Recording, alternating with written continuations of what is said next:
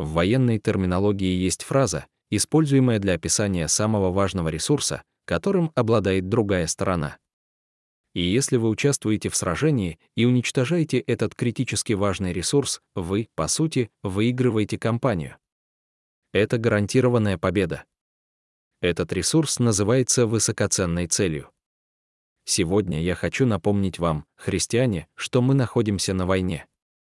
Не культурная война, не политическая война, не военная война, а духовная война. И у вас есть реальный враг. Одна из метафор, которую использует Библия для описания духовной жизни, — это битва. Но битва не метафорическая, она очень реальная, против очень реального врага. И с начала времен, и по сей день у нашего врага сатаны есть дорогостоящая цель. И он знает, что если он сможет достать ее, он сможет добраться до души самого нашего движения, он сможет искалечить работу Бога в мире. Знаете ли вы, что является главной целью сатаны? Это семья. Начиная с Эдемского сада и далее, это была его цель номер один. Потому что он знает, что если его ложь и обман разрушат наши самые основополагающие отношения, то он сможет держать нас в плену гнева, обиды и непрощения в течение многих лет. Для некоторых Вся жизнь проходит в преследовании семейной травмы или глубокой раны. Но мы часто оказываемся застигнутыми врасплох и неподготовленными в наших собственных домах. Сегодня я хочу назвать некоторые общие схемы, которые враг использует против семей, а также назвать некоторые конкретные стратегии, актуальные для нашего времени. Пришло время попросить Бога открыть наши духовные глаза, чтобы увидеть духовные атаки, которые ведутся. Название моего сегодняшнего послания — «Враги в каждом доме». Мы обратимся к посланию к Ефесянам 6, чтобы вы могли найти туда дорогу. Мы изучаем цикл статей под названием «Создание процветающих семей». И на прошлой неделе мы рассмотрели некоторые основы семьи. Мы вернулись назад, не к американской мечте о ядерной семье, а к более древнему плану мы вернулись к некоторым из первоначальных божьих идей и целей для семьи.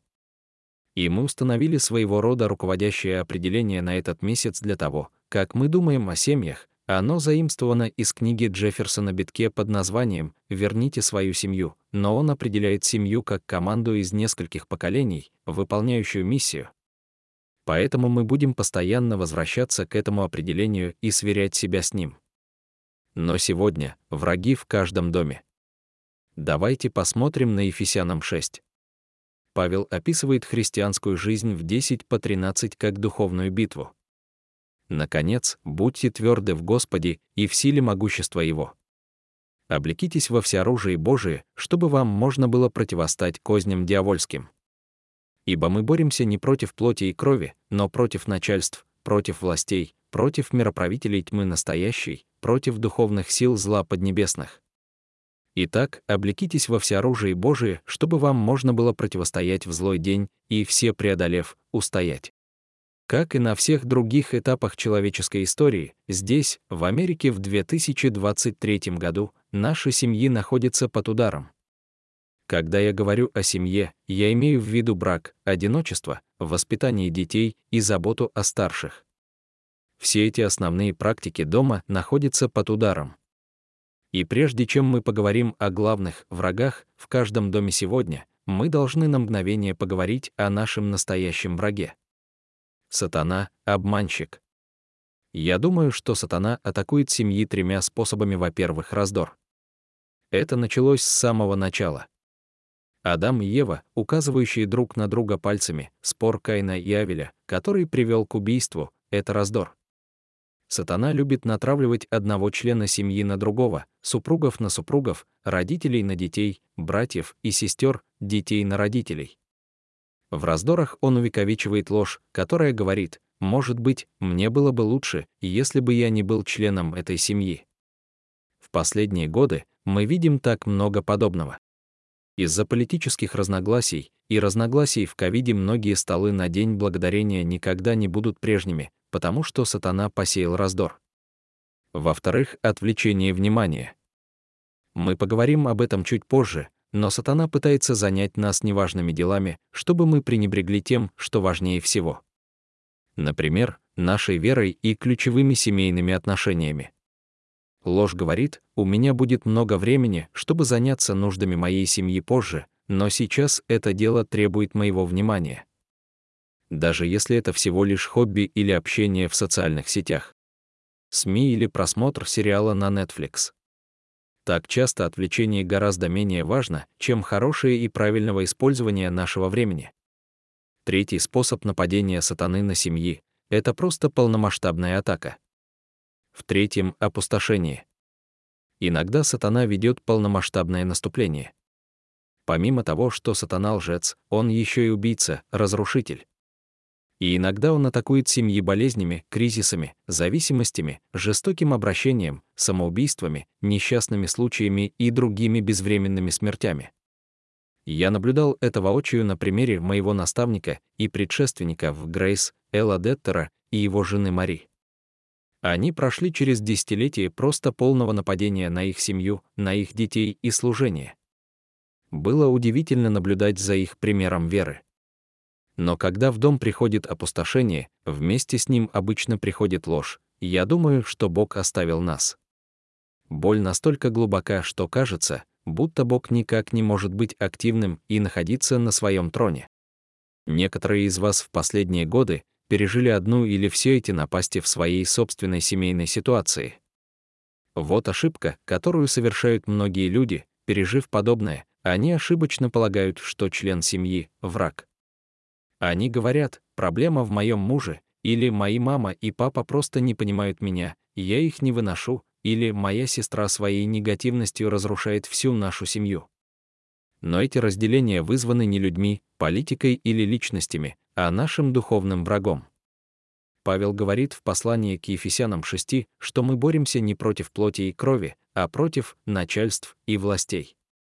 В Новом Завете под начальствами и властями подразумеваются злые духовные силы, которые отделяют людей от общества и от их Творца. Эти силы напрямую связаны с врагом нашей души, сатаной. И вы должны знать, что повестка Дня Сатаны для этой планеты, для этой страны, для нашего города, для этой церкви, да и для вашей семьи — разделить и уничтожить. Это та работа, в которой он лучше всего разбирается. Он заинтересован в раздоре, отвлечении внимания и разрушении, но как он конкретно использует эти вещи против семей в 2023 году? Я хочу поговорить о четырех врагах в каждом доме. Я думаю, что они представляют собой основные современные планы сатаны против семей. Враг номер один — одержимость деятельностью и бедность отношений. Я думаю, что каждый из этих врагов применим к семьям всех форм и размеров, включая одиноких, женатых, разведенных и пенсионеров. Но я думаю, что особенно соблазнительно попасть в эту ловушку для родителей с детьми. Мы можем так легко попасть в вихрь активности, что фактические отношения уходят на второй план. Назовем это богатой деятельностью, но бедной отношениями. Если мы остановимся и задумаемся об этом на минуту, никто из нас не скажет, что считает это лучшим способом ведения домашнего хозяйства, но для многих родителей это стало стандартом. Послушайте, я считаю, что опыт и занятия для семьи — это очень хорошо и очень важно. Но когда эти занятия начинают заменять реальные отношения и связь, это вызывает беспокойство. Очень многие родители перешли в режим, когда говорят, «Я хочу, чтобы мои дети испытали то, чего я никогда не испытывал». Когда я был ребенком, мы никогда не проводили каникулы, поэтому мы собираемся сорвать банк и сделать это сейчас, когда я стал родителем, или я никогда не ходил на футбол, или на уроки танцев, или я никогда не ходил на концерты Тейлор Свифт, или что-то еще, и таким образом мы заполняем жизнь наших детей мероприятиями, бегущими от одного места к другому, накладывающимися друг на друга обязательствами и координирующими календари так, что авиадиспетчеры могли бы гордиться этим. Все вовремя приходят на игру в мяч и на гимнастику, вовремя идут на занятия, вовремя заселяются в общежитие, вовремя платят за обучение, но ведем ли мы содержательные беседы за совместным ужином? Лежим ли мы ночью в постели в течение получаса и просто говорим о жизни? Потому что, когда эти дети становятся взрослыми, важна не их деятельность, а их способность быть в отношениях. Если они никогда не научились поддерживать здоровые отношения, то во взрослой жизни они будут испытывать трудности в дружбе, в браке, в церкви и на работе. Обычно происходит так, когда большинство родителей понимают, что они ошиблись в том, что занимали детей, но не дали им много от себя, тогда они исправляют ситуацию, обычно либо чрезмерно опекая детей и стараясь оградить их от всех последствий, даже их собственных плохих решений, либо они становятся невероятно свободными и позволяют детям делать все, что они хотят. Они пытаются стать лучшими друзьями, а не родителями. И вы слишком остро реагируете, потому что недостаточно вовлечены.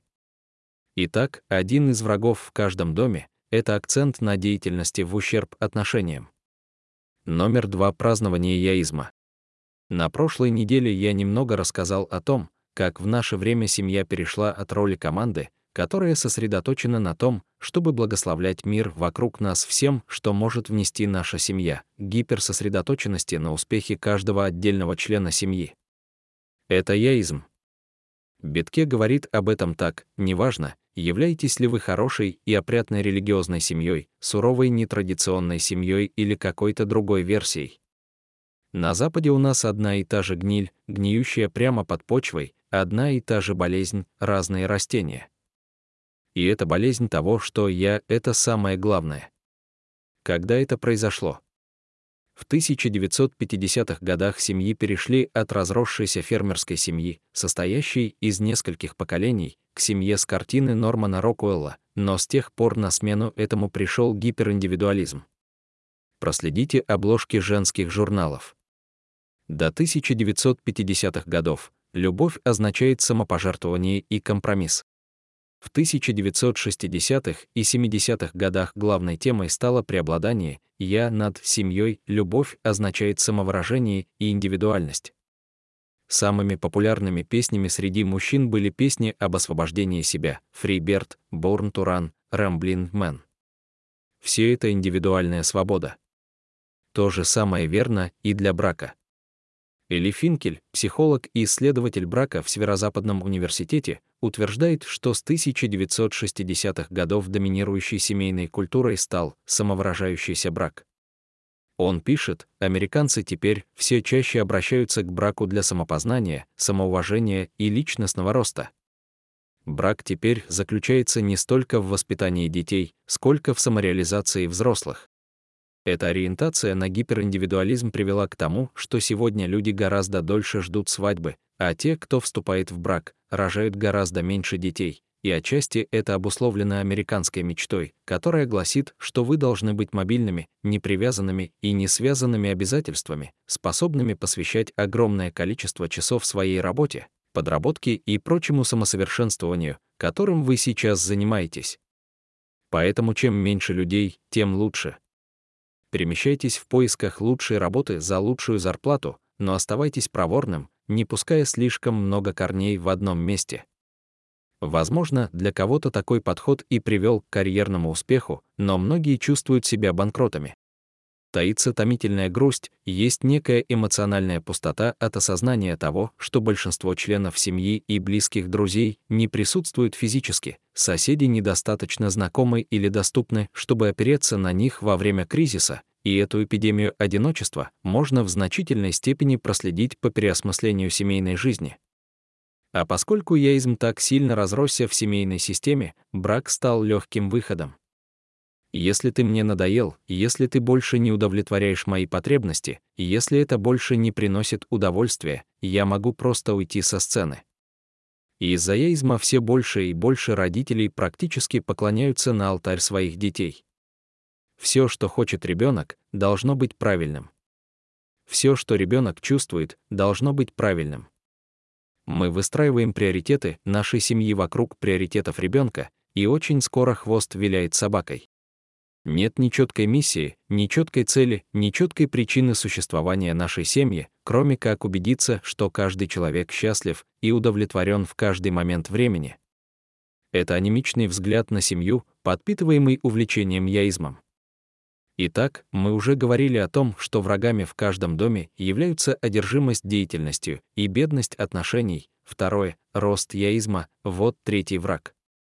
вторжение СМИ, технологии действительно хороши для некоторых вещей, они помогают сделать нашу жизнь более эффективной, они обеспечивают прогресс в таких важных областях, как медицина и образование, что помогает нам выживать и процветать. Они помогают нам приобретать новые навыки, которые позволяют нам осваивать окружающий мир. Они даже помогают соединить нас с реальными людьми в нашей жизни, но в чем технологии не очень хороши, так это в формировании нас такими людьми, какими мы хотим быть.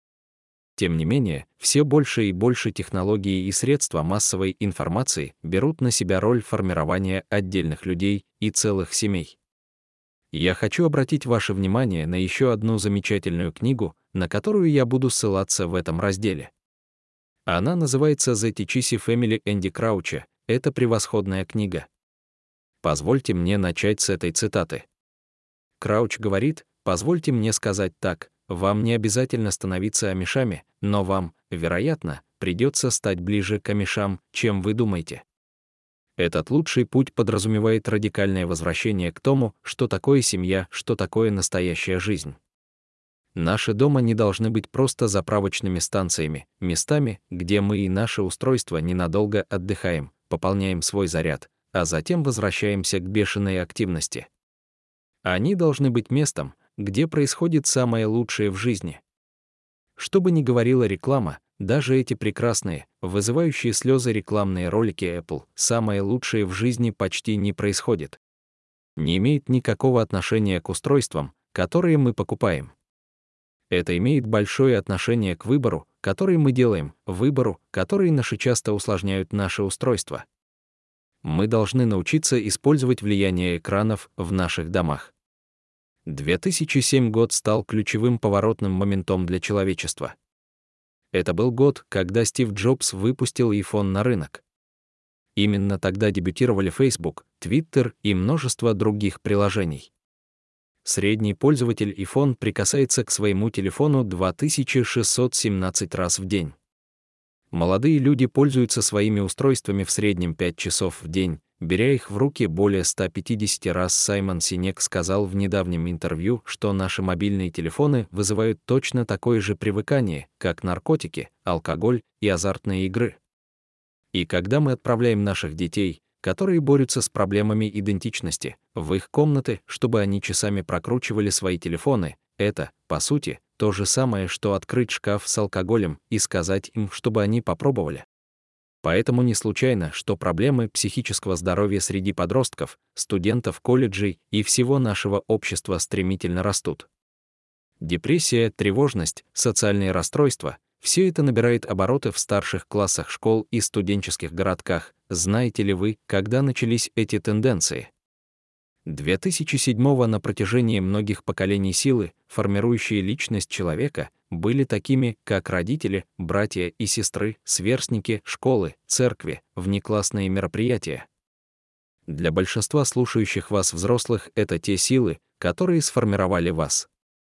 Но для каждого поколения с момента изобретения интернета и смартфонов мы открылись почти безграничному числу внешних сил, формирующих личность молодого человека каждый день через маленькое устройство, которое всегда с ними, в спальне, за обеденным столом, в классе, на собраниях, на прогулках, на вечеринках с друзьями, раздаются голоса. Вот что тебе нужно знать, вот каким ты должен быть, вот как ты должен выглядеть, вот как тебе лучше думать и верить.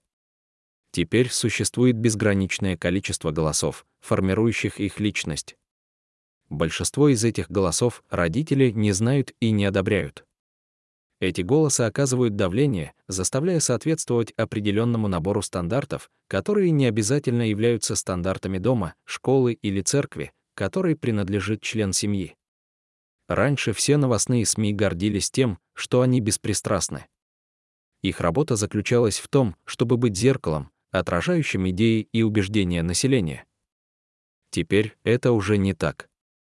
СМИ выбрали сторону и теперь, исходя из того, что вы смотрите, продвигают нарратив о том, во что вы должны верить и как вы должны себя вести, чтобы быть принятым в нашем обществе. Это больше не вот факты, а вы решаете сами. Теперь, если вы посмеете отступить от этих норм и нарративов, которые мы предписываем, вы будете отменены и подвергнуты остракизму. Если у вас есть мнение, которое не совпадает с нашим, у вас будут проблемы. И молодые люди испытывают огромное давление, чтобы соответствовать больше, чем когда-либо. Социальные сети стали местом, где можно помериться силами и посигналить о своей добродетели в связи с актуальной темой недели. И те медиаплатформы, которые формируют их сознание, наше сознание в течение 5-6 часов в день, также стали средством сравнения. Свою реальную жизнь с отфильтрованной жизнью всех остальных. И сказать, если бы я только мог выглядеть так, или иметь такую одежду, или иметь такую квартиру, или добиться того, чтобы мой пресс выглядел так, или чтобы мои блюда получались такими, и если бы я мог организовать свою жизнь так, чтобы вписаться в этот крайне надуманный мир, тогда я буду счастлив. И давление на семьи, требующее соответствовать этим стандартам, которые для большинства даже невозможны, просто возмутительно. И недовольство правит днем. Вторжение СМИ стало проводником этого четвертого и последнего врага каждого дома. Давайте назовем его светские идеологии, Кажется, что каждое новое культурное движение ставит семью под прицел. В книге Кейт Милет о женского освобождении, сексуальная политика, она говорит, семья должна уйти, потому что именно семья угнетала и порабощала женщин. В книге Дэвида Купера, британского врача, «Смерть семьи» говорится, лучшее, что может сделать общество, это полностью упразднить семью. Сегодня на заседаниях школьных советов обсуждаются вопросы о том, может ли государство лучше воспитывать детей и как многое из того, что происходит в школах, должно быть доступно родителям. Один из школьных округов в Пенсильвании недавно принял политику, которая рекомендует учителям и персоналу не информировать родителей о гендерной дисфории ребенка, предпочитаемых местоимениях или ванных комнатах. Будь то через социальные сети, или в школе, или в новостной ленте, или через влиятельных людей, или через песню или фильм существуют светские повествования и программы, которые постоянно звучат в ушах, глазах и сердцах наших детей. Я вспоминаю предупреждение Павла в Колосинам 2, 8, где он говорит, «Смотрите, чтобы кто не увлек вас философией и пустым обольщением, по преданию человеческому, по стихиям мира, а не по Христу». Итак, он говорит, избегайте обольщения пустыми идеями и философиями мира сего, это может быть общим описанием жизни в 2023 году в Соединенных Штатах. Есть только два царства — Царство Божье и Царство мира сего. И по мере продвижения царства этого мира вы можете это почувствовать, оно приносит с собой путаницу и хаос. Нет никакой духовной нейтральности. И я наблюдаю, как семьи испытывают все эти совершенно новые нагрузки, связанные с медиа, контролем экранного времени и бесконечным потоком информации, большая часть которой — светские идеологии. И потому что разговор о сексуальной идентичности и определении пола так быстро перешел в сферу семей, которые ведут беседы со своими детьми и чувствуют давление со стороны других. Я хочу поговорить об этой проблеме сексуальной идентичности и, в частности, о росте трансгендерности в основном для того, чтобы проиллюстрировать свою точку зрения, потому что у меня сегодня нет времени на подробное исследование этой темы. Но все сводится к мировоззрению и к тому, как мы учим наши семьи думать об истине и думать о мире.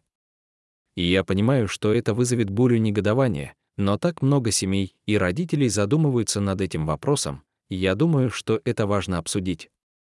Одно дело, когда взрослые люди сами принимают решения о своей сексуальности, но эта идеология проталкивается в семейное пространство с маленькими и маленькими детьми. В Швеции, стране, давно известной своей позицией поддержки гендерного перехода, был проведен ряд исследований.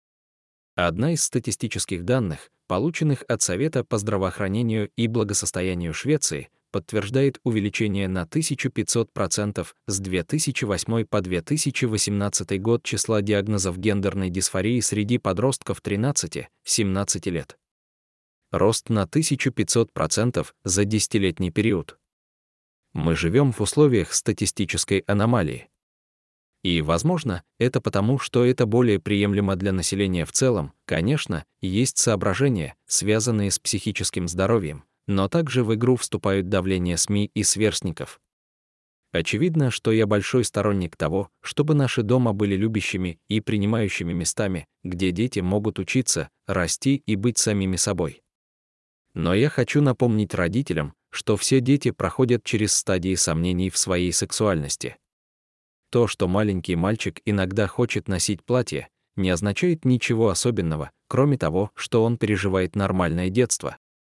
Но рассматривать идею о том, чтобы начать принимать блокаторы полового созревания и направить ребенка на серию изнурительных и страшных операций, прежде чем он станет достаточно взрослым, чтобы сделать татуировку или проколоть уши, это безумие. Мало того, шведское исследование проследило за людьми, изменившими свой пол, в течение 30 лет и обнаружило, что операция не помогла справиться с некоторыми психическими и эмоциональными проблемами, которые заставили их пойти на нее. Через 10-15 лет после хирургического изменения пола уровень самоубийств среди тех, кто перенес операцию по изменению пола, вырос в 20 раз по сравнению с аналогичными сверстниками.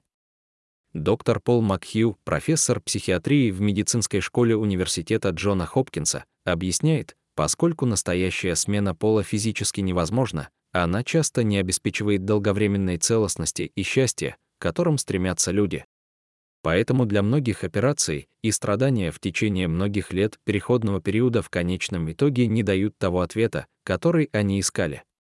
Наша культура придумывает новые фразы, такие как «уход, утверждающий пол», для того, что на самом деле является уродованием тела, которое дал Бог, и жизнь навсегда изменилась. Прежде чем я слишком разгорячусь, я хочу вернуться к своему вопросу потому что в конечном итоге это сводится к вопросу мировоззрения в доме. Будем ли мы старательно вырабатывать и жить в соответствии с христианским мировоззрением? И сможем ли мы различать различные идеологии? Что я имею в виду? Светское гуманистическое мировоззрение говорит, что мы — результат эволюции, серия счастливых случайностей. Итак, ваше тело — это, как выразился один профессор Массачусетского технологического института, мешок с кожей, наполненный биомолекулами, взаимодействующими по законам физики и химии. Мало того, ваша личность совершенно отдельна. Ваше тело находится с одной стороны, а ваша личность — с другой. Это разделенное представление о себе. Это позволяет кому-то сказать «я родился не в том теле». Это унизительный и неуважительный взгляд на тело, который говорит, оно настолько неважно, что я могу делать с ним все, что захочу. Я считаю, что христианское мировоззрение предлагает более прекрасную перспективу. То, что приносит единство и внутреннюю гармонию и целостность этого представления о себе. Наша точка зрения гласит, что Бог — Творец, и Он создал каждого человека, разум, тело и душу не просто так. И да, временами мы будем чувствовать себя оторванными от этого, потому что мы живем в грешном и падшем мире. Но это не значит, что мы можем уничтожить добрый дар, который дал нам Бог. Мы хотим чтить и уважать Божье творение, мы хотим жить в соответствии с замыслом Творца. Хотя мы утверждаем, что грех и сокрушение будут частью нашего существования, мы также утверждаем, что Бог создал нас с целью, и жизнь, полная приключений, это жизнь, которая преследует его добрый план для нас. Родители, воспитывайте своих детей, цените их, учите их, напоминайте им о том, кем их создал Бог. Каждый день напоминайте им, что вы любите их такими, какие они есть, что вы гордитесь ими, что вы рады, что Бог дал их вам на воспитание. Но защищайте свой дом от светской идеологии. Теперь слушайте, сегодня я изложил некоторые проблемы, схемы врагов. В следующие три недели, когда мы будем говорить об одиночестве, браке и воспитании детей, я хочу перейти к позитивным решениям того, как мы строим здоровые семьи. Но позвольте мне дать небольшое позитивное предвестие прямо сейчас. Энди Крауч задает очень важный вопрос, что формирует в нас семья. Что она должна в нас формировать? Школа формирует определенные вещи, такие как чтение и математика. Работа формирует определенные навыки и компетенции для того, чтобы хорошо выполнять определенную работу. Церковь формирует определенные вещи, надеюсь, такие, как знание Библии и христианская община. Все эти различные институты формируют в нас разные вещи. Так что же формирует семья? Крауч считает, что семья уникальным образом формирует в нас две вещи — мудрость и знание. Мудрость — это глубокое знание истины. Истины о чем? Ну, например, знание правды о себе. Какова моя история, каковы мои сильные и слабые стороны? Как Бог создал меня? Это часть обладания мудростью. Но это также включает в себя знание правды о других. Узнать, что для них важно, что заставляет их тикать, каковы их надежды и мечты. Мудрость также подразумевает знание истины о мире вокруг меня, понимание мира природы и социального мира. И, конечно же, мудрость означает знание истины о Боге, о том, кто несет ответственность за все это, и научиться слышать Его голос и исполнять Его волю. Такую мудрость не обрести ни на какой другой арене. И люди также не обретают мудрость в одиночестве. Она начинается в доме. Это одна из тех вещей, которые формирует в нас семья. Мудрость — глубокое знание истины. Второе, что формирует в нас семья, — это мужество. Мужество — это способность поступать правильно даже перед лицом страха или стыда. Страх за репутацию, страх за безопасность или чувство собственного достоинства, сделаешь ли ты то, что нужно. Это и есть мужество. Когда есть много социального давления, чтобы делать неправильные вещи. Нет лучшего места для формирования мужества, чем семейное окружение. Люди, которые будут болеть за вас и утешать вас, люди, которые отправят вас обратно в бой с новой смелостью. И я возвращаюсь к нашему отрывку. В послании к Ефесянам 6. Два раза Павел говорит, что нужно облечься во всеоружие Божье. И эти доспехи не для того, чтобы вы бросились во весь опор на культурную войну, истребляя мечом своего мнения всех, кто с вами не согласен. Обратите внимание на позу, примите все оружие Божие, чтобы вам можно было противостоять в злой день и, все сделав, устоять. Цель состоит в том, чтобы выстоять, устоять на ногах, занять твердую позицию против замыслов врага. Но первым шагом является осознание, именно об этом сегодня шла речь, каковы его планы и где мне нужно стоять. Позвольте мне напомнить вам сегодня, что ваш супруг — не ваш враг. Ваш своенравный ребенок — не ваш враг. Ваши обстоятельства — не ваш враг. Сатана — ваш враг. И он будет использовать всех и все, чтобы отвлечь, обескуражить и уничтожить вас. Сатана не хочет, чтобы вы жили в единстве, он обожает раздоры, особенно в семье. Он хочет, чтобы вы воспринимали членов своей семьи как своих противников, чтобы вы были настолько заняты обстрелом друг друга, что не смогли бы создать единый фронт против своего истинного врага. Ваша семья — одна из самых ценных мишеней для него. Для сегодняшнего следующего шага я бы попросил вас поразмышлять над следующим вопросом, какой основной план сатаны направлен на мою семью? Есть ли в вашем доме место, где вам нужно занять позицию? Стали ли вы слишком богаты на деятельность и бедны на отношения? Есть ли у вас отношения «я первый», от которого вам нужно избавиться? Стали ли вы жертвой вторжения средств массовой информации? Не закралось ли к вам светское мышление? Я молюсь вместе с Павлом, чтобы, сделав все, у вас хватило мужества стоять твердо. Я люблю вас, ребята.